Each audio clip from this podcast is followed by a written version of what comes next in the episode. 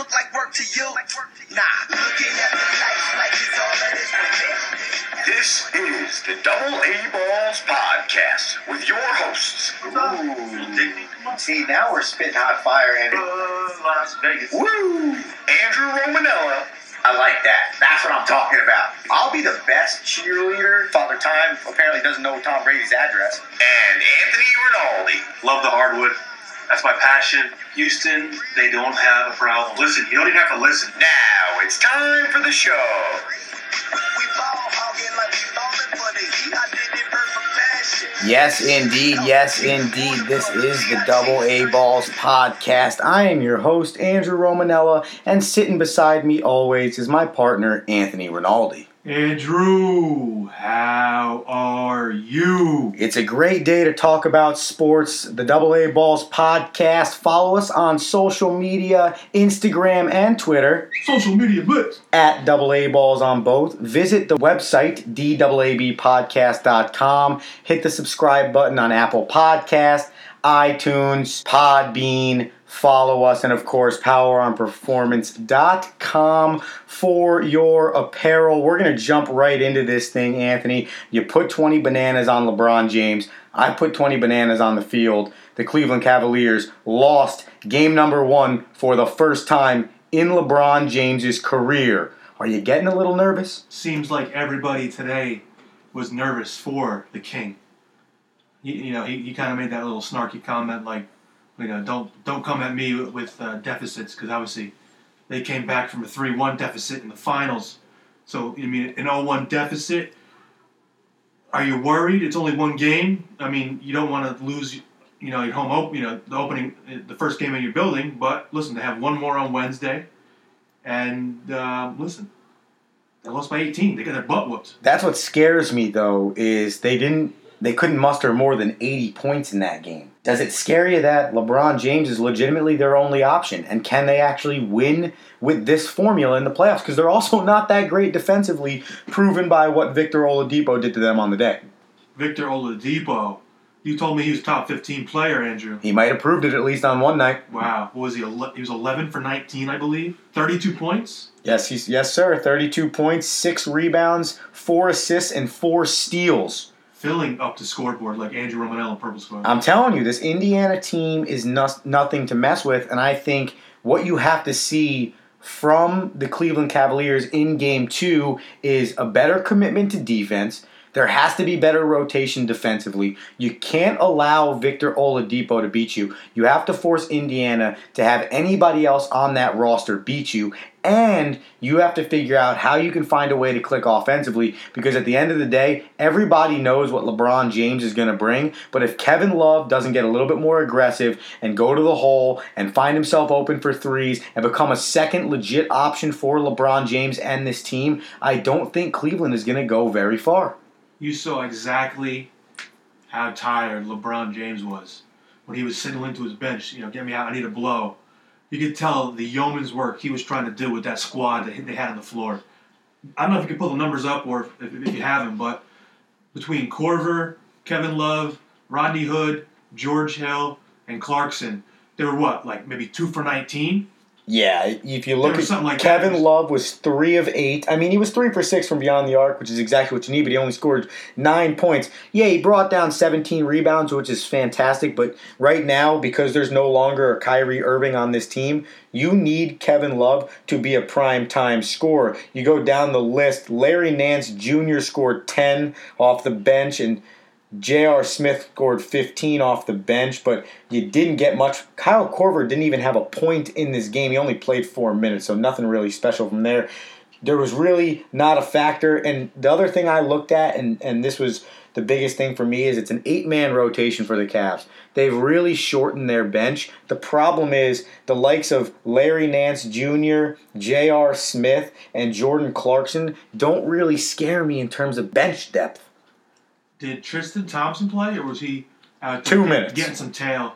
he was a little bit worried about the after the game festivities as opposed to the during the game festivities. So he only played two minutes. So th- I mean, those are my concerns, Anthony. And I mean, for me, there it's it's looking like maybe 20 bananas could be coming my way because even if they do find a way, I'm not. It's not panic mode after one game, but even if they do find a way to win this series, I just don't see them going farther because I just don't think they're deep enough and they're good enough defensively to do so. Out of all the games this weekend, I, I kind of penciled that one, the indie game. That's kind of the one that stands out. The rest was pretty much, you know, chalk, uh, except the Pelicans did overtake the Trailblazers. Is that a three-six matchup? What is it? Yes. Okay. So yeah. So yeah. And that ups- was the basically first two upsets. And that was the first time I feel like I've ever seen Damian Lillard and CJ McCollum, neither of them play good together. Home teams six and two. Vegas loves that probably. Absolutely. For me, I spent a lot of my time watching the Thunder play the Jazz. Paul George was en fuego. That was Spanish for the fuego. The Thunder missed two total free throws in the game. Russell Westbrook played fantastic. Carmelo hit some big shots and some big free throws down the stretch. Steven Adams was a force. I'll tell you what, I really like what Corey Brewer has brought to the team. And the Thunder went on to win 116 108 against the Jazz. Yeah, a little bit of scare at the end. They kind of turned off the Jets with about three minutes left and like a 16 point lead. But at the end of the day, they did exactly what they needed to do in game number one. You can tell what teams are basically on the cusp of winning a championship, and those teams that are good enough to make the playoffs but aren't quite there yet. And you can tell by looking at Utah with that young core. Listen, they're, they're going to have Mitchell. They got Gobert locked up. You know, they get another draft pick, I think, up this this year. I think they lost one in one of the trades they had. But uh, they, they also got, uh, is that Ricky Rubio over there in Utah? Yeah, Is he- playing really well. So listen, they have they have some pieces over there. They're a young team. They're talented, and you can see it doesn't matter trading away the, the theoretically the best player in Utah in the beginning of the season uh, before, before season to Boston really didn't take an effect. Donovan Mitchell is legit. Could have been should have been a Nick. Thanks, Phil Jackson. Donovan Mitchell is legit. Last night he was, excuse me, the other night he was 11 for 22 from the field, scored 27 points and brought down 10 rebounds. He he was 3 of 7 from beyond the arc. And for most of the second half of that game, he was playing on a bum left foot. Even to the point where the training staff, when they were down by 15 with about six or seven to go in the fourth quarter, the training staff pulled him off the court they were trying to tell him that he wasn't going to play the rest of the game. Him and the players on the floor, Jae Crowders, Derrick Favors, a few others, Ingles, they came over and they're like, no, no, no, coach, we need him on the floor right now. If he's good enough to play, he's coming back on the floor. He gets back on the floor, comes down, dribble, pull up from the free throw line, knocks down a two, and then the next time down the floor, knocks down a three. The kid is legit as a rookie in the league right now and is going to be a perennial all star. Yeah, there's quite a few matchups down down the stretch. You know, you'll get them after either during the finals or right after. You know, you get the MVP race, you get the Rookie of the Year. You know, Ben Simmons and Donovan Mitchell are, are going neck and neck. Sixers put up 130 in game one. Well, listen, I mean, I think the Heat are just they're just a glorified old man roster. They're just kind of doing it with glue and duct tape. Haslem. Old man, did, dude's got a huge tattoo of his panhandle of Florida on his back. I like the point guard though, Dragic. They got him in a trade. Uh, I think it was two years ago from the Suns. I like him a lot, and I got to give credit to Erik Spoelstra. I mean, do you agree? I mean, everyone thought that he was a dead man walking once LeBron James left Miami, and that they were no longer going to have success. And somehow Erik Spoelstra has found a way to make that team relevant every year. you got to love that story of his come to head coaching with the Heat, starting as the friggin' scout tape boy, basically just running tape all day long.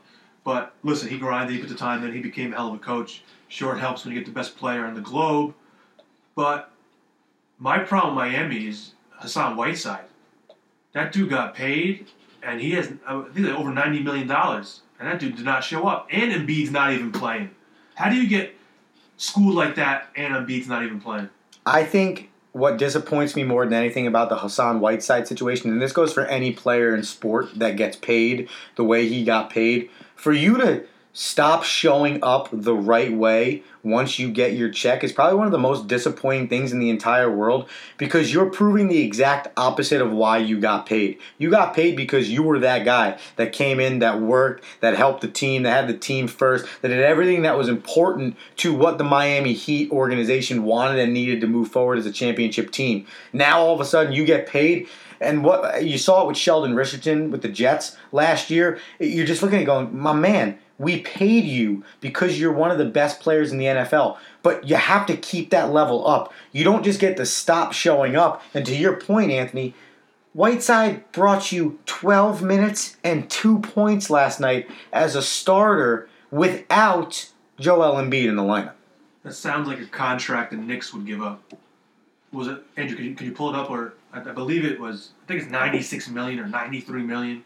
I forgot what his absurd contract is, but I mean that game was that game was kind of back and forth. You know, Miami did put up a good fight, but I think I, think Philadelphia is going to take this first series, Andrew. I wrote down a quick little a quick little note on each of these series here. I wrote Philly looks solid, Boston hanging on. That was a pretty good game. I mean, you, you got to give up to Brad Stevens for his coaching job too. Talk about a guy doing it with uh, glue and duct tape. And that buzzer beater, they had to overcome that and win it in overtime. Oh yeah, I mean, I thought the Bucks had that momentum once Middleton hit that forty-five footer. But I also, what else did I write down? I had these great notes, Andrew. I'm quite the notes taker. Well, while you figure that out, I got your contract What for Hassan give it to me. Whiteside. How many four? Four years, ninety-eight point four million dollars. Here's the breakdown. Wow. Last year he made twenty-two point eleven mil. This year he's making twenty-three point seven. Next year he makes twenty-five point four, and the last year of the contract he makes twenty-seven point one. And just to remind you, for all of that money, he brought you twelve minutes and two points in the playoffs. They're going to use that um, amnesty clause on him. I guarantee, where they where you cut bait with one of your dumb contracts, like the Knicks did with Oh, that hundred million dollar Amar'e Stoudemire contract. Yeah, he's clearing twenty-two plus every year in the cap. Yeah. Pat Riley. Pat Riley's not gonna. I can't believe that they signed off on that contract. Kudos to his agent. I hope he bought him a nice car or something. to get back to the teams on track, your point about the Celtics and Brad Stevens is so true because the only reason why they are where they are is because they have a great coach at the helm. How about your Warriors? Just want to tell everybody, hey, you can talk about Houston all you want. We're still here. We may not have Chef Curry, but we'll just do the easy work. They look good. Houston still found a way. Besides, it looked like it was two on five at one point. It looked like it was just James Harden and Clint Capela versus the Minnesota. Disappointing from Paul, uh, from Chris Paul, excuse me. Yeah, he had a, he had a kind of a wild. Disappointing from Chris Paul, and and it's and from the first quarter, disappointing. A few turnovers, no points, wasn't really doing much on the offensive side. It- through like the first eight minutes of the game, he almost looked lost. there was there was one sequence towards the end of the game where it's kind of kind of crucial part. I think that uh, Houston was up four or five. Chris Paul literally was dribbling around and literally threw the ball out of bounds, like just kind of like lost it, fumbled. it. I don't know what what it was, and he kind of made it look like, yeah, that's, that's my bad. Like, yeah, hello, you're in a playoff game and you're you're, you're only a two possession game, and he literally just gave the ball back to Minnesota. But then I believe Jimmy Butler went down, took some kind of fadeaway jump shot too when they were down three, which didn't make any sense. But you know, Houston finds a way to hold on, Andrew, and your boy, the Beard, making a case for his MVP, carrying that over from the regular season, forty-four, right? Yeah, he's just so good and he's proving it, but we've talked about this. I think everybody's talked about this. I need to see it consistently now throughout the playoffs. He he hit early last year too. He did this early in the playoffs last year too. But as it got later, and that's where I look at Chris Paul and start saying, man, you need to start showing up. You need to start carrying your weight because we already saw the script last year when it was only James Harden, and it was not pretty when it got deep into the playoffs and you were playing the best teams remaining. So we need you to figure it out because it can't be James Harden. Yeah, Clint Capela is a great option. It's a great. They ran the pick and roll last night beautifully. Clint Capela's a dynamite down low defensively, coming out of nowhere with some backside help blocks. Fantastic. But at the end of the day, I think we've learned in this NBA, it's a three-headed monster that gets you a championship, no longer a two-headed monster. Tom Thibodeau, who I It's a really dangerous team. really wish the Knicks went after for the, during that head coaching free agents. Dangerous Free team. He called out your boy Cat. Your boy Cat did not show up, No. and that you can't have that in a playoff game. What do you have? I think it's seven points. From a guy Yeah, that Hassan Whiteside kind of night, right? It's right, and that and that's from a guy that you fully expect to lead your team and be the key to your offense. Eight points, three and nine from the field, and he played forty minutes. You know, a lot of you saw that at the end of that game there with that missed. They called a timeout that free throw and they confused everybody. The dude missed a free throw. He caught it and wanted to hand the ball to the ref and kind of took like 19 steps and then realized it was a live ball and just threw it down the court. And somehow Minnesota got a, a layup out of it. I, I mean, I mean, it just it was kind of almost comical to watch that play unfold. Just want to give you a few games to really watch. Obviously, we've dissected a few different teams in the NBA, but before we have our Friday morning dab on Friday morning, Third annual. the third annual dab. We'll talk a little bit more in the what do you got, but the Cavaliers Wednesday night against the Pacers. That's a huge game too. Teaser, teaser, teaser. I'm also looking at the Thunder versus the Jazz that same night, also a huge game too. And then when you look at Thursday, to me, I look at the Pelicans versus the Trailblazers since the Pelicans were able to take game number one of that series. I'm saying Pelicans, Trailblazers, game three ends up being the winner of that series. So a few games to look at on Wednesday and Thursday, which Anthony and I will dissect, dissect, excuse me, on the Friday morning dab. Andrew, I am amped up. You'll be proud of me. I watched NHL playoff hockey over the weekend. Obviously, this is the best time of year in sports. Like I know we said it, I believe during March Madness with the start of baseball and, hoops and whatnot. But honestly, NBA playoffs, NHL playoffs, the draft is ten days away. Baseball's heating up. Your Mets are on a roll, dude. I mean, you must be going bananas. It is. How's the squad looking, by the way? Easily the best time of year in sports, 100%. And I am pumped about the Mets. And I'm very excited to talk about the Mets. And I'm very excited to talk about how well they're playing. I think Mickey Callaway was the right decision. But before we get there, I have another favorite team in the playoffs, and that's the New Jersey Devils. And it, and it looked bleak early for the New Jersey Devils. Before we get into that, though, I'm going to remind you that if you need anything done with your house, whether that is a renovation, an addition, a remodel, or a redone kitchen, bathroom, living room, indoor trim, all of it, call Frankie Franchise Construction at 973 789 6236. Mention the Double A Balls podcast or email him at frank.franchiseconstruction at gmail.com. And when you mention the Double A Balls podcast, no guarantee, but he might just give you a discount on that first remodel or addition or renovation, whatever you need. Frankie Franchise Construction is the best in the construction industry. Call him 973 789 6236 or email frank.franchiseconstruction at gmail.com. The NHL playoffs, Anthony, are heating up. I know you did spend time watching some of the key matchups in the NHL over the last few days. you know, sometimes if you, if you throw a few bananas on uh, Nashville, you know, you, you start watching a little Nashville hockey. Didn't even know Nashville had a team, but country music and hockey. That's what Nashville does, Andrew. Talk to me. and they're doing a really good job. The Nashville Predators are, I think, are going to go on for a sweep of the Colorado Avalanche in that series. They have played very good hockey, and what's crazy about the Predators, and and I think that they've done this all year, is anytime they've gotten down in a game.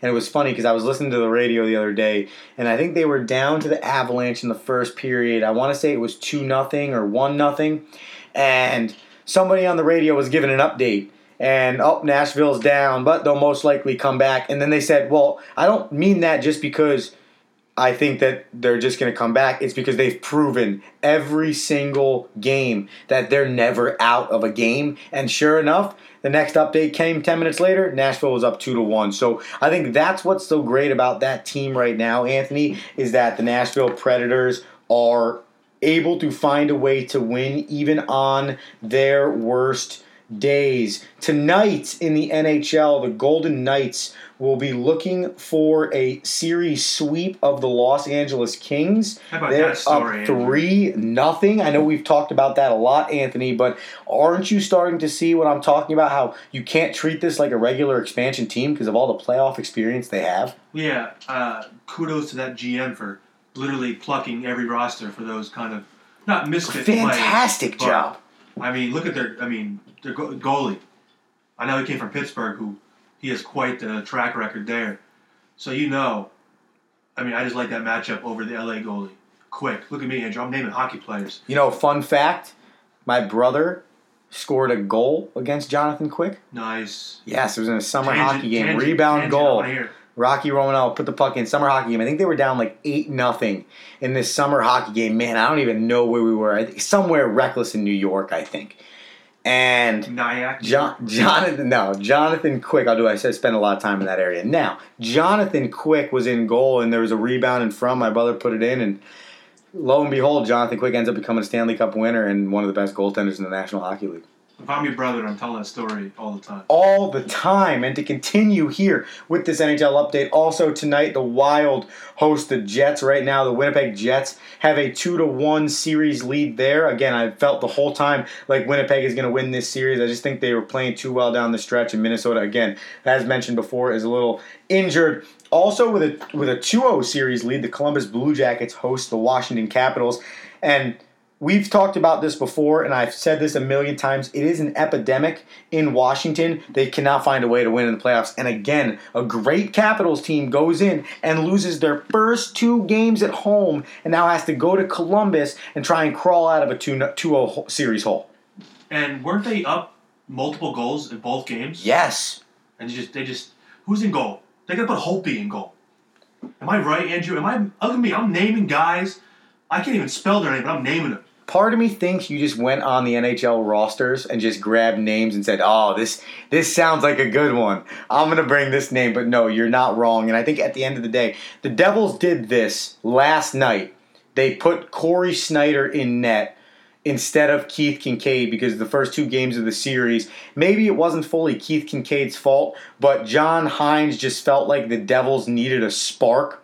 Now, I don't know if that's going to spark them to find a way to come back in this series. I really hope it does, but it's going to be difficult because I think the depth of Tampa Bay and the speed and just how well they play as a team and just the firepower comes at you from four lines at waves. It's just it's just so very difficult. But I, I just think that the Capitals somehow need something, but there has to be an answer to this problem. And in my opinion, Anthony, if I'm the Washington Capitals and this year's playoffs go the same way the last three, four, five, six have, I'm thinking about trading Alexander Ovechkin and blowing the entire thing up. Because what does it matter? You haven't won in the 10 years he's been there anyways. Exactly.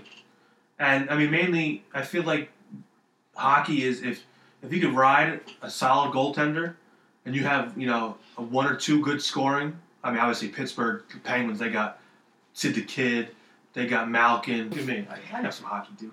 I'm proud of you, Anthony. I'm proud of you. And so a bunch of games on Wednesday and Thursday to get into a few series that might come to an end, a few series like the Penguins and Flyers that I think might go to seven games. So a lot to watch in the NHL. We will have more of it for you on Friday. I have a feeling a few series will be over by our Friday morning dab. But again, tune into the Friday morning dab. And again, obviously follow us on Twitter, follow us on Instagram Social media blitz. at double A balls on both podcast.com, iTunes, Apple Podcast, Podbean. Make sure you hit subscribe. Make sure you rate the podcast. Give it a five star. And what else is a five star? It's Frank Franchise Construction. Remember, Frankie Franchise Construction is the best in the construction industry. That NHL update was brought to you by the man, the myth, the Frankie franchise. Set 973-789-6236. Anthony, cue the game show music.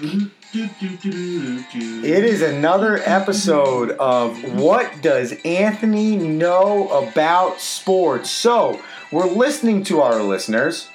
I've spoken to a few, and they wanted to know if it was what does Anthony know about sports or what does Anthony know about hockey. I realized a lot of our questions were tailored towards hockey. We have now learned you're learning about hockey. So, on today's episode of What Does Anthony Know About Sports, we will ask you questions of different varieties. So, here we go. Three questions on the docket for today, Anthony. Question number one There are two days out of the entire year where all four major sports don't play. I'm not asking for the specific dates. I'm asking if you know what two days they are. Two days for all four sports. Two days. All sports do not play. Wow. Wow, this is, this is a brain teaser. I'll give you 15 more seconds. Can I, can, I, can I- can I get a hint, Bob? Summer. Summer. Independence Day, not baseball. Come on, Sandlot. It's one of the best days of the year. Five seconds. I don't know. I, I, I forfeit. The answer would be the day before and the day after the MLB All Star game.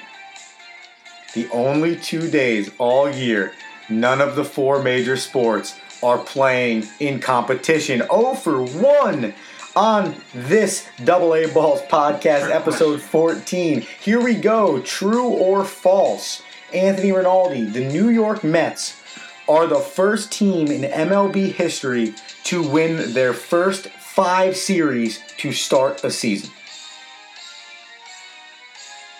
Is that Mets history or all uh, all baseball history? The New York Mets are the first team in MLB history Oh, there you go. to win their first five series. Next time, maybe just say context, Anthony. Context. Context, Anthony. Context. Ah, false. The New York Mets 2018 team is the first team in New York Mets history to win their first five series, going for a sixth big series right now against the Washington Nationals. 0 for 2. Uh oh. Here we go. I'm having a feeling you're going to miss this one, but I'm going to give it to you anyways. Anthony Rinaldi, what five colors make up the Olympic rings? Red, white, blue, yellow, green. You are correct on three of them red, blue, and green.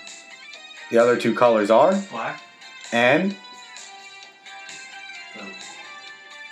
five seconds. Shines every day. Yellow.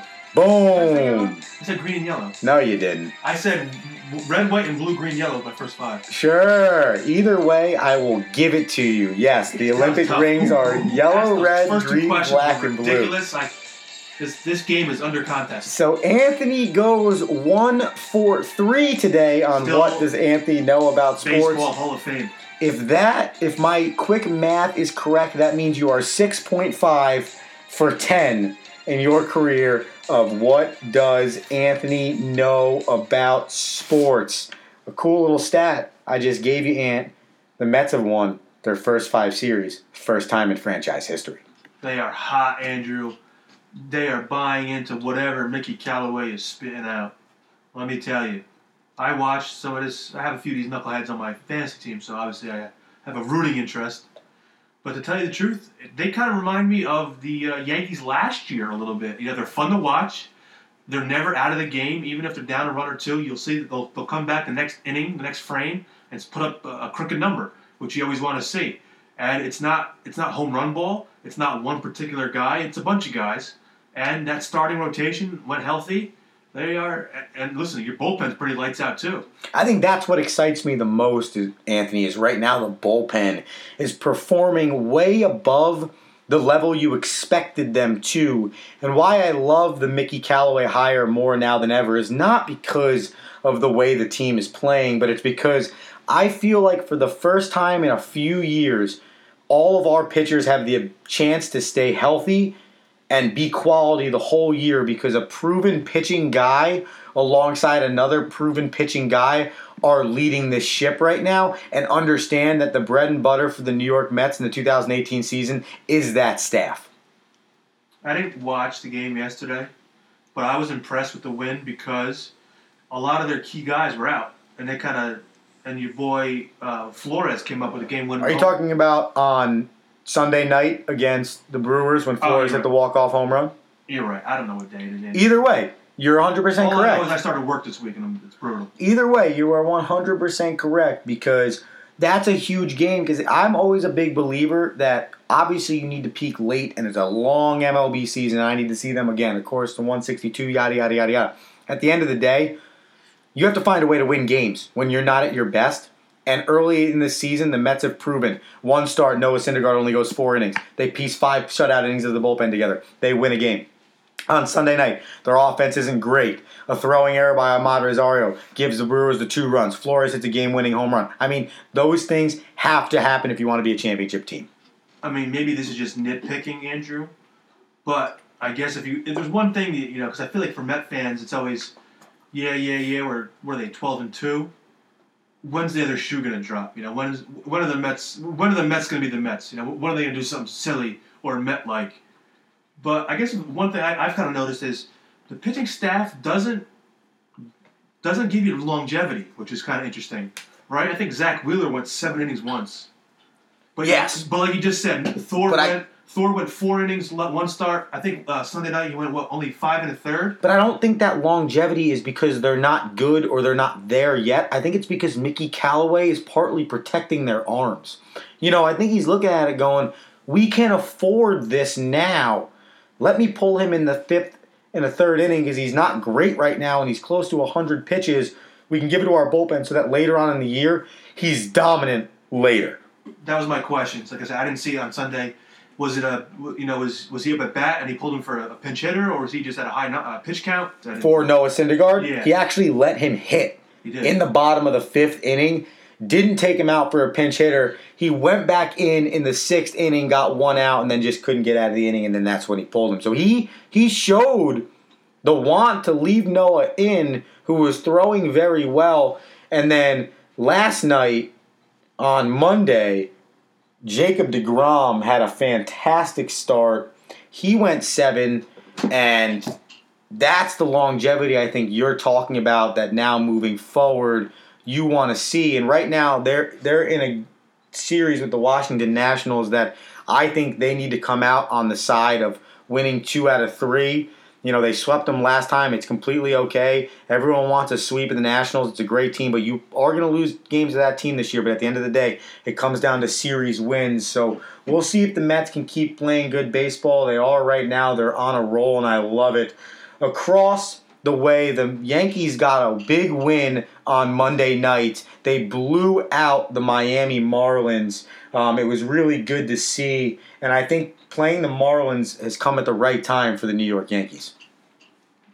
I don't think I watched a Yankee game in like four days. What's with all those rain out there in Detroit? But I think it worked out for them though because they got to rest their bullpen arms, Oh, I didn't. and I think that was huge. that's the underlying issue with the New York Yankees. I feel like because you feel like Stanton, he'll figure out. This, you know, he's a hitter. He's just it's, it's probably more uh, mentally at this point. He's, he's adjusting to New York. Let that warm weather come in May. He'll be hitting bombs for days. I like Aaron Judge. He's fine. Aaron Hicks out in center field. Check this, Andrew. Your boy Jacoby Ellsbury was out with a I think a shoulder strain or some kind of oblique strain or something. His first injury. So he's rehabbing. He pulls. He hurt, hurts a hip. Now, now he's rehabbing his hip. He hurt his foot. I think he's done. Another wasted contract. Oh yeah, that's that's one of those one Brian Cashman uh, mulligans he would love to take back. But Well, what you got to love from Monday night, tell me if I'm wrong, is that Aaron Judge went deep. I mean, Didi went deep again, but Aaron Judge hit his the 60th home run of his career. 60th. He hasn't even played over one and a half full major league seasons. and to think, remember when he first came up, they were like, can, you know, can he hit? He strikes out a lot, doesn't take many pitches, and he's kind of all over the place. And look what he's kind of turned into. He's hitting 351 right now, and I think what's more impressive to me, though, and you made this point early on in the year when we were talking about whether or not he should be a leadoff hitter. He's at nearly a 480 clip on base percentage right now. Essentially, 50% of the time, Aaron Judge is getting on base. That is ridiculous when you include the other guys like a Didi Gregorius, like a Brett Gardner, and a few other of these guys that you're you want to get on base. Listen to this, and this is the strength of the Yankees right now, and this is why you really want the pitching staff to come along. You look at Aaron Hicks. Now I know it's a little bit more of a limited sample size, but you look at Aaron Hicks, 412 on base percentage. Fantastic. As long as you're over the 40, you're looking good right there. Didi Gregorius, 438. Aaron Judge, 479. Look at Ronald Torreyes, 400. So you're looking up and down this lineup and you're saying to yourself, four or five guys. Brett Gardner, 397, essentially 400. You're looking at this lineup going, four or five guys are consistently getting on base a lot of time for us. If we can start getting our pitching staff on the same page and get timely hitting, we are going to be in a very good spot. Exactly, and you hear a lot of the New York Bronx Bomber fans calling in worried, concerned about Boone, concerned about this, that, or the other thing. Clearly, our bull the runs the run support is there for the Yankees. We're, I'm not concerned about that. Like you said, with all that all that potential, they score runs in bunches. But for some reason, t- a typical uh, night was Friday night, the only game they played in Detroit. I believe they were up eight to one at one point. All of a sudden, I try to turn around, it's eight to six. Eight to six. The bullpen gave up, and Chapman's uh, kind of all over the place. Betances is all over the place. Kahnle couldn't hit the beach from the ocean. And that's what scares you, though. Well, either way, couldn't hit the beach from the ocean, couldn't hit the ocean from the beach. Either one, he still couldn't hit what was close to him. And I agree with you. That's what scares me. But look, they beat the Miami Marlins. They've now won two straight. They're eight and seven, so they're one game over 500. Now you're just looking at it saying, can we put a few together? Can we win three or four before we lose our next one? Then can we go on another, win three or four before we lose our next one? That's all you need to worry about. And at the end of the day, by July 1st, probably by the time we start talking about the trading deadline, the Yankees are going to be buyers. They're going to be right in the thick of things in the AL East. And all of the panic that's going on in New York Yankees world right now is going to be completely out the window because they're going to be playing up to the baseball that they should be playing. And with the injuries coming to a close, hopefully, I believe uh, Greg Bird was out in the outfield today shagging some fly balls during BP, which is always a good sign. Doing a little bit of light baseball work. They're gonna, you'll see, they're gonna call up Gleyber Torres. You know, I think they should move him over to second, put Neil Walker at first, and then put Ronnie Torres at third base. So you'd rather see them go with Walker than continue to let Tyler Austin get some at bats Austin Wade when he comes back from suspension? You know what? Yeah, they're not. They they're, they're not cutting their teeth right now. Is that where you are as a Yankees fan because you know how good this team can be? Exactly. Like I said, and I'm not worried. I want to see, you know, bring up a little more youth. Let me see what Gleyber does because he is raking right now in AAA. So let's see what he does. Put him at second. You move to Reyes because you got you got to keep that 400 OBP on on your you know eight batter eighth or ninth because he's another leadoff guy. Keep him in the lineup. Put him at third and put Neil Walker or even give me Tyler Austin at first base. I'm okay with that. I love Tyler Austin, and I, I take the fight out of it because you spoke about his grittiness as a baseball player in general, and I like that because I think that's what what this team had so much in Todd Frazier last year and Brett Gardner that you need a little bit of that grittiness, and you kind of need a guy to bring that to the ball club. And it seems like once you lost Todd Frazier, you were looking for who's that next guy to kind of bring that confidence, bring that cockiness, bring that swag to the team, and. I know maybe it's just because he's in the back of my mind because of the fight that happened last week with Boston, but at the end of the day, Tyler Austin kind of has that swag about him where he doesn't care what you think about him. You know, he's going to come out, he's going to ball, he's going to play his game, he's going to play hard, he's going to slide hard, he's going to go in and he's going to earn his, and he's going to prove that he belongs. And sometimes I feel like that's a great thing to have in your lineup.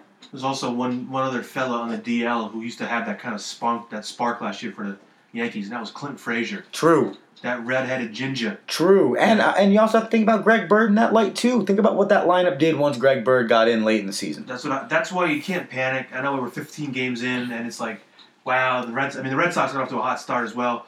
So you're like, uh, you know, already looking up at the Red Sox, but it's a 162 game season. Come talk to me in September. You know, let's see where we are then, because I guarantee if we're not if we're not fighting Boston in a three four game battle, we'll at least have probably top priority at a wild card game.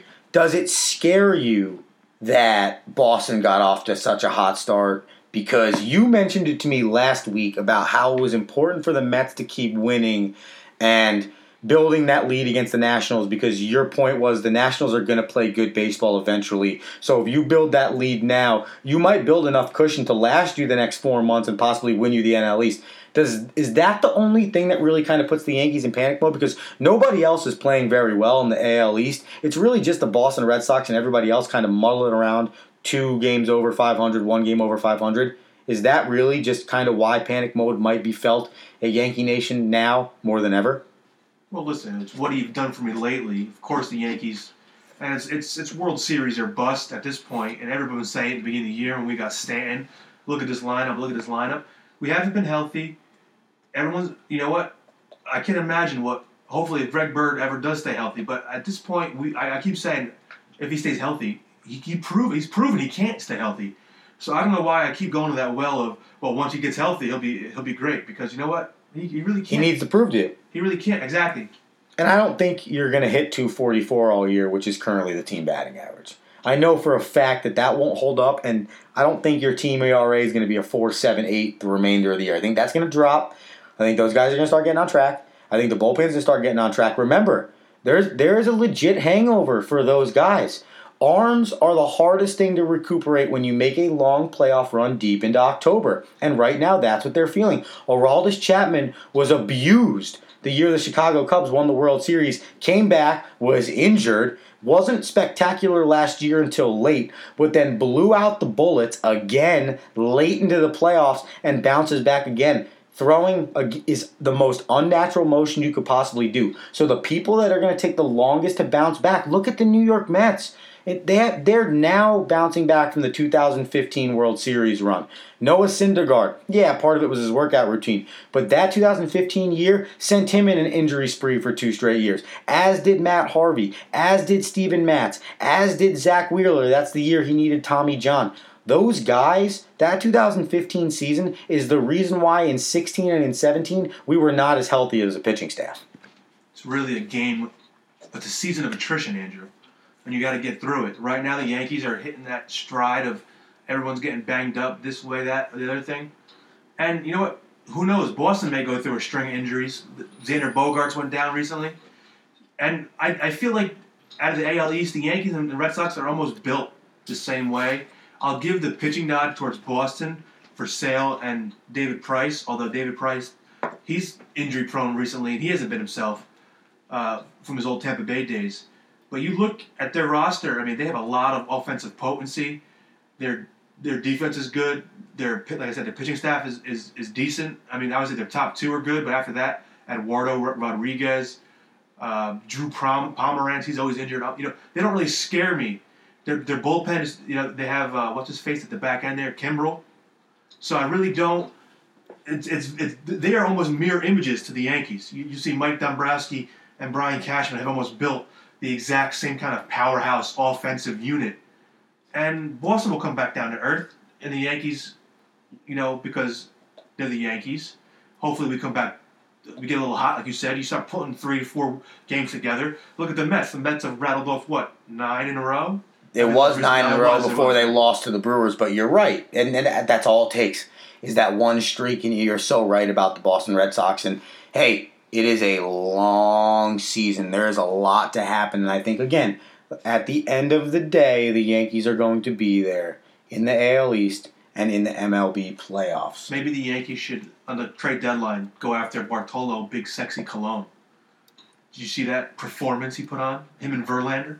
Just an extra arm that they might need to start, and it's a cheap option. That's your boy. Love He, was just, he loved playing with the Mets. I heard. Never forget the day he hit his first career home run against San Diego. Yeah. Oh man, was that a moment? And what other moments you have in your life, maybe with your broken doors, thermo panes, or windows, those moments stink. But we have somebody that can help you fix those things when those moments happen, and that is Hawthorne Glass. And we want to remind you that if you have a broken shower door, a window, a dirty thermo pane, call Hawthorne Glass at 973 427 4344 and talk to our man Angelo. He has three plus decades of quality service in the glass industry, and they don't call him the best in the business for nothing, folks. So go ahead and give him a call. And when you do, mention Double A Balls Podcast For your first consultation, you will receive 10% off. Yes, that's Hawthorne Glass, the best in the glass industry. Call them 973 427 4344. Anthony Rinaldi, it's Hawthorne Glass. It's what do you got? We have a tied scoreboard at 12 to 12. You made the right picks last week. Don't call it a comeback. I've been here for years. Anthony picked the Denver Nuggets versus the Minnesota Timberwolves. The Timberwolves end up winning in overtime. It was a fantastic game, and he picked Karl-Anthony Towns, who also had a fantastic game that went up against the New Jersey Devils, losing five to three. And Andrew picking Keith Kinkaid, who, as I just mentioned, gave up five goals and was not the player performer I needed. Shout out Denver Nuggets. You know they're not a bad team, even though at one point I think they had a they had they were they had like a six or seven uh, games above 500 and down in the West. There they kind of fizzled down the end there, but they're they're kind of like Utah. They're a player or two away from really taking that next step and becoming kind of a force in the West to, to kind of go up against Golden State and and Houston. But Andrew, I needed those games, brother. I You needed them. I was I was hurting. Tied the scoreboard 12 to 12. That's it. Give me even keel here. So since you did win it last week, I'm going to let you get it started this week. So, Anthony Rinaldi, what do you got? What do you got? I love the hardwood. It's a passion of mine. We know it. I'm staying on the hardwood. NBA playoffs. That scares me. This is going to be, I think, a interesting game for the mere fact that King James has a lot of pr- undue, undue pressure because I feel like when you talk about King James, it's like, wow, look what King James did this season. He had this great season, his 15th year in, the- in, in, in the league, and he's doing all these great, he has all these accolades. But then, you know, he gets blown up by 18 and go, well, look who's playing with. He's, he's got garbage. He can't have it both ways. And Cleveland can't go down 0-2, Andrew. You do not want to go into Hoosierville down 0-2 with that small town of Indiana. 100%. So I'm going to go with a Wednesday night banger, TNT. Give me Charles Barkley and the crew of TNT. It's Pacers at Cleveland, game two, 7 p.m. But I'm going with a Pacer for my player to watch. Wow. I want to see your top 15 boy, Victor Oladipo, go do do what he does again to take over that game. Because I guarantee you, LBJ will be covering Oladipo at some point during that game. 100%. And I'm not going to lie to you, I really thought you were going to pick LBJ there because you've been on his bandwagon a lot of this year based off easy. the way He, he's played. he, he scores. He does the, all, the dishing. He gets all the rebounds. It's too easy. I got to pick somebody a little bit different, Andrew. Come on. I love the Victor Oladipo pick. See, I loved him on the Thunder. I really wish that had worked out, but I'm happy with the current situation of the Thunder. And listen, I'm not like you who picks Sunday at the Masters. I don't go for the easy layups, Andrew. Well- I try to pick the hard ones. I want to give the people something to watch. Andrew, what do you got? Well, I picked the hard one last week. He just kind of came back and bit me in the face. So I'm going to flip it back to basketball. I'm going to join you on the hardwood. And I'm also going to stay on Wednesday. And I'm not just picking this because I get pumped up that we can now talk about it on the Friday morning dab. But I'm also picking this because it is game two of the Thunder versus Jazz. And I think this is the biggest game of the series because the Oklahoma City Thunder, the biggest thing they can hold their hat on is they play so well at home. And I think if the Thunder want to be successful in the playoffs, they really can't afford to drop any games at home, especially against a good Utah Jazz team who themselves also play very well at home in Utah. So if they can find a way to win game number two on Wednesday night and go into Utah with that 2-0 cushion, that's okay if they drop one there. It's okay if you come back from Utah 3-1, but I think that's the way they have to win this series and every series going forward. So I'm taking the Thunder versus Jazz. That is game number 2 on Wednesday night. And no, I'm not going to pick my man Russell Westbrook. I'm going to pick Paul George. And here's why. Double I- dipping. I- Double dipping. I, rus- I wrestled with Paul George and Carmelo Anthony because at the end of the day, Paul George and Carmelo Anthony are going to be difference makers for this Thunder team. The best thing I think I saw all night the other night was Carmelo Anthony playing defense. He came up with some steals. He tipped some passes. He actually hustled on the defensive side. The reason I go with Paul George, though, is because yeah, it's one night. He was on fire, but at the end of the day, Paul George needs to be that guy the remainder of this playoffs and be that Robin to Russell Westbrook's Batman if this Thunder team wants to continue moving forward. I watched a lot of Carmelo not play defense, but it's the dude actually when his mind's set to it, he will play defense. And it's I mean it's just unfortunate that he only wants to play offense 98% of his time. But if, if Russell Westbrook and uh, who's the coach over there, guy from Florida, Donovan, Billy Donovan. could get him focused on strictly playing a little more defense and not worry about scoring, And then just hitting his open his threes. scoring will come to him. Yes, he's going to get the open threes. Russell Westbrook and Paul George can create enough. And what I love the most about what the Thunder are doing, just to finish, Billy Donovan has made a really great adjustment with the Thunder. About five or six minutes into the first quarter, he takes Paul George out of the game. He kind of gets him that extra three, four, five minutes worth of rest at the end of the first, first quarter so he can come back at the start of the second quarter and be the leader of the second unit. Since the Thunder have made that move, it's made a difference in both Paul George's game and the overall game of the Thunder because the biggest problem with the Thunder over the last year without Kevin Durant is when Russell Westbrook's off the field, the team is terrible. They're not a good enough team offensively or defensively for that matter to continue to hold leads. So that is why what Billy Donovan has done with adjusting Paul George and Carmelo Anthony and adjusting that second unit to give those two guys a little bit more time to shine and make it a little bit easier for when Russell Westbrook comes off the floor, it is huge. So again, I come back to Paul George. He's got to be close to that guy. I don't need 37 every night. I don't need you to be 8 of 11. I don't need you to be unconscious. But I need you to give me that 25, be a very high percentage shooter, and do what I need you to do when Russell Westbrook isn't on the floor. We'll find out in our Friday morning dab. And we will talk about this, what he got. So just to give you the recap, it does 12 to 12 scoreboard. So we are neck and neck right now. Anthony has the Pacers versus Cavaliers. That will be game number two Wednesday night. He's taking Victor Oladipo for his performer. And Andrew has the Jazz versus the Thunder. That is also on Wednesday night. And he is taking Paul George as his performer. So two game twos on the hardwood in the playoffs that both Anthony and I are picking this week. We are both double dipping, trying to go back to the fountain air. With me going with Oladipo, trying to reenact his 32 points, and you going PG, trying to get 37.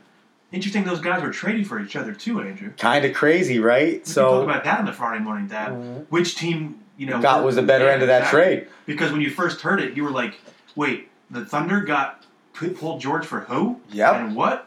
And now it's starting to look way more likely. Mark my words right now, Ant.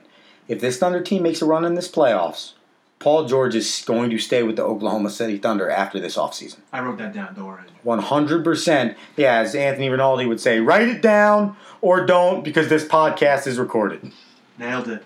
Nailed it. And remember, if you need something nailed or fixed at your house, Hawthorne Glass, 973 427 4344 are wonderful sponsors of What Do You Got. There's one more thing on my mind. I know it's on your mind.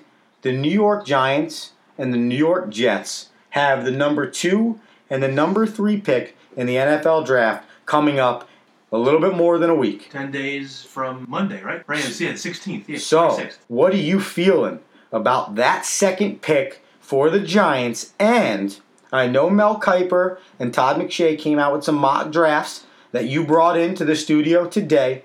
Do you agree, disagree, or want to see the Giants go a different direction than what is being predicted? That's a great question, Andrew. I, I'm looking at both of them. They ha- they have two similar picks in the three and four hole, the Jets and the Cleveland Browns. But for the most part, and surprisingly, because I feel like they're always together, they're, they're quite different. And I believe the Giants may go in a third direction because I don't believe they'll, they'll go in either direction. But real quick, I'm going to rattle off both top five draft picks. We'll start with Mel Kiper. He's got Allen going one to Cleveland. Sam Darnold going two to the Giants, Rosen to the Jets, Saquon to the Cleveland, Baker Mayfield to Denver. McShay's got Sam Darnold going one, which would be interesting for the Giants because if I believe that the Giants are beholden to one quarterback and that's Sam Darnold, and the Jets, of course, they like all three quarterbacks. They don't care. They just want to typical see why the franchises are the way they are. But if if Cleveland, that's why I think the Giants are hyping up so much that they want Saquon Barkley. Because they want to put that little nugget in Cleveland's brain that they they're, they're going to take Saquon Barkley. So if Cleveland really wants him at you know they can't wait till four because the Giants take him at two. So they t- so they get nervous and take him at one, and then the Giants have the pick of the litter at, at what quarterback they want. But but McShay's got Bradley Chubb going to the Giants, which I don't believe because we traded away JPP. So what's the point of having another another DN rush? I just think the Giants have to go quarterback in this draft. Oh man, I'm so torn. But then they got Josh Rosen going to the Giants. He's got Saquon going to Cleveland. He's got Denzel Ward, the cornerback, I believe, going to Denver, and then Quenton Nelson is a sixth pick. I think Arizona holds a sixth pick. I think if you're the Giants and the sixth pick is I'm actually the the sixth Indianapolis, yeah, because that was the trade with the Trade, Jets for pick number three. If you're the Giants, I think the best case scenario is the Cleveland Browns pick anybody not named Sam Darnold, and you get Sam Darnold. I think that is absolutely the best case scenario. I agree with you. I like I said, it's been told. Your boy Chris Canty from the afternoon ESPN ride always talked about how there was one quarterback the Giants loved, and his uh, spot or uh, what you call it, intel from the Giants was that Sam Darnold. They love Sam Darnold. And he was on the Giants campus, I believe, on Monday, going through interviews and meeting the staff and doing the whole recruitment visit type deal for the NFL draft. And I think that kind of gives you the idea. Obviously, they have a lot of these guys bringing to their facilities, and the Giants have, uh, if you read a lot, they are a lot of times connected to Sam Darnold and Saquon Barkley. And I think your point before is correct. They've hyped up Saquon Barkley so much because I think they want the Browns to believe they're going to take him in two, that the Browns won't get him at four. Take him first, get a quarterback at four, and then that leaves Sam Darnold there for the Giants. They have the pick of Sam Darnold, and they're going to get a really good quarterback, uh, excuse me, running back later on in this draft. They don't need to go ahead and get a running back that early. They're, this running back class is really deep in this draft. So I think the Giants are best served getting a quarterback. And if it's not Sam Darnold, Anthony, who else is it that you want under center after Eli Manning leaves? Unfortunately, I didn't see a single down he played because he didn't.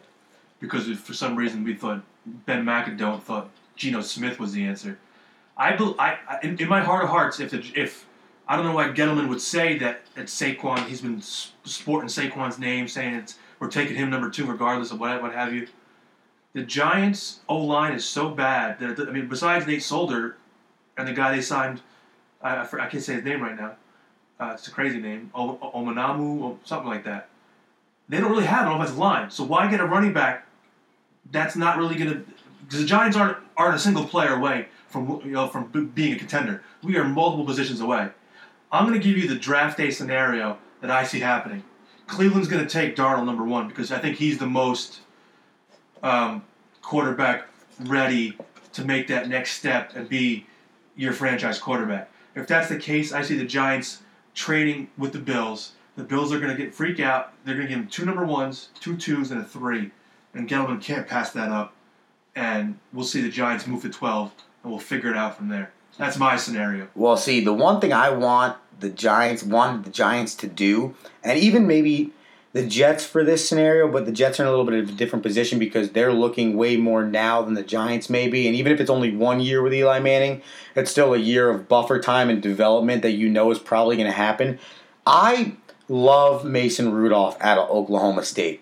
For some reason, he's a guy, and hey, I'm not an NFL expert, so I will go ahead and give the guys that are getting paid way a lot more money than I am to cover the sport the benefit of the doubt. But it just, in my opinion, from the eye test, and I did get a chance to watch every guy, all these top five guys. I had a chance to watch Rosen, Allen, Darnold, Baker Mayfield, Mason Rudolph, Lamar Jackson. I had a chance to watch them all. And I really love the poise, the composure, the ability, the size, a little bit of mobility from Mason Rudolph, the way he ran that Oklahoma State offense. So if I'm the Giants, what I do is I go ahead and I do pick somebody that is not a quarterback at two or make a trade. I do pick up the phone and call Buffalo. I make a trade so I can get more depth in my locker room. And then with that, I think it's the number 34 pick in the draft because they're the second pick in the second round.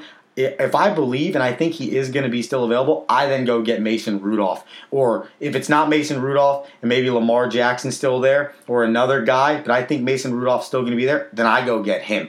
That's just me. Maybe I'm in the minority there, but I think you have a better opportunity to build your franchise, set it up because you're going to get more draft picks by trading out of that two spot. You're still going to get quality running back, probably quality offensive lineman, and then a very high quality quarterback with that first pick in the well, the second pick in the second round, but your first pick in the second round. Don't quote me on this, but I have a feeling Belichick is going to take Mason Rudolph.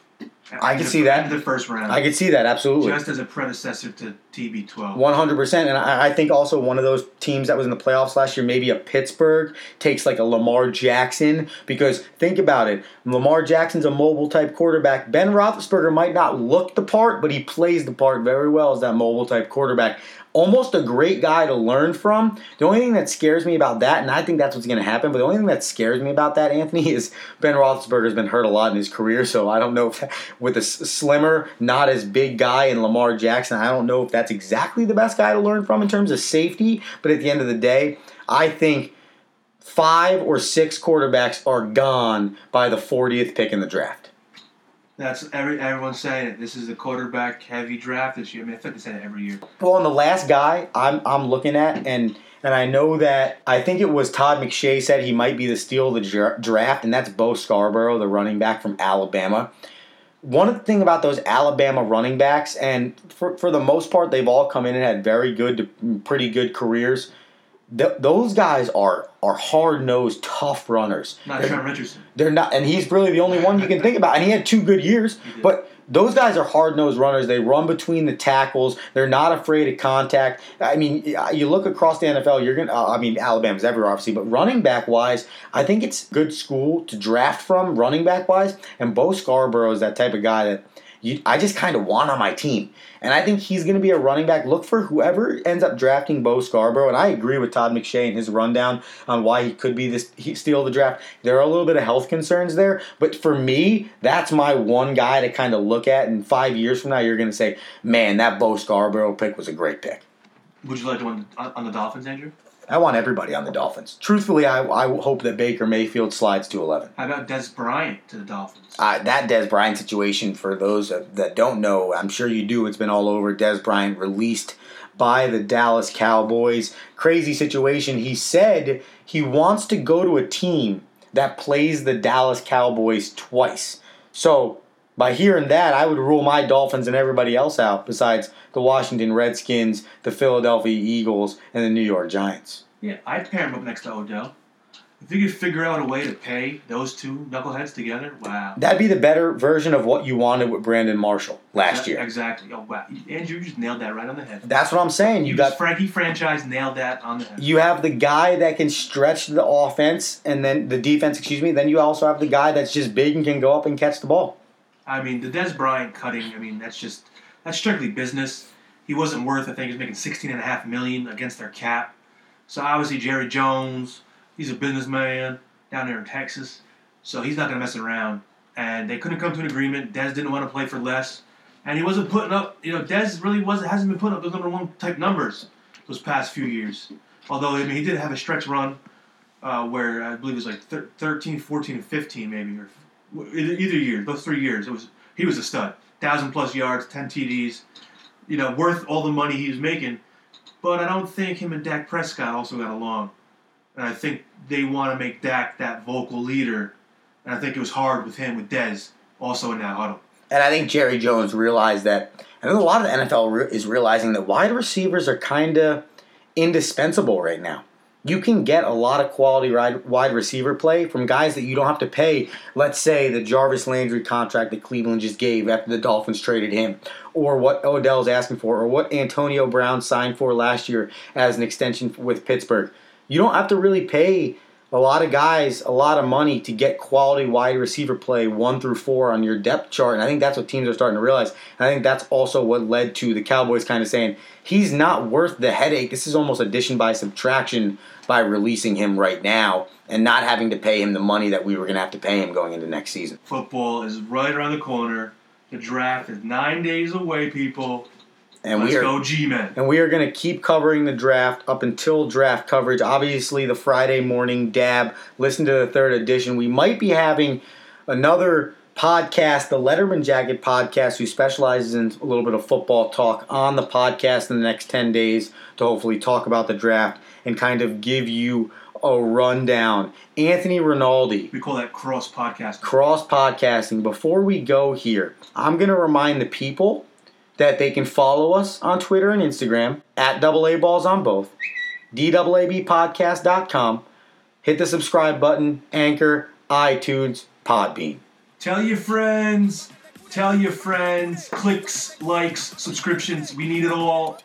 You don't gotta listen to us. Just click and subscribe to us. Help the podcast any way you can. Apparel, you can find it at DAABpodcast.com. The link to PowerOnPerformance.com is there. I am Andrew Romanella. That is my partner, Anthony Rinaldi. We are the Double A Balls Podcast, and we are out.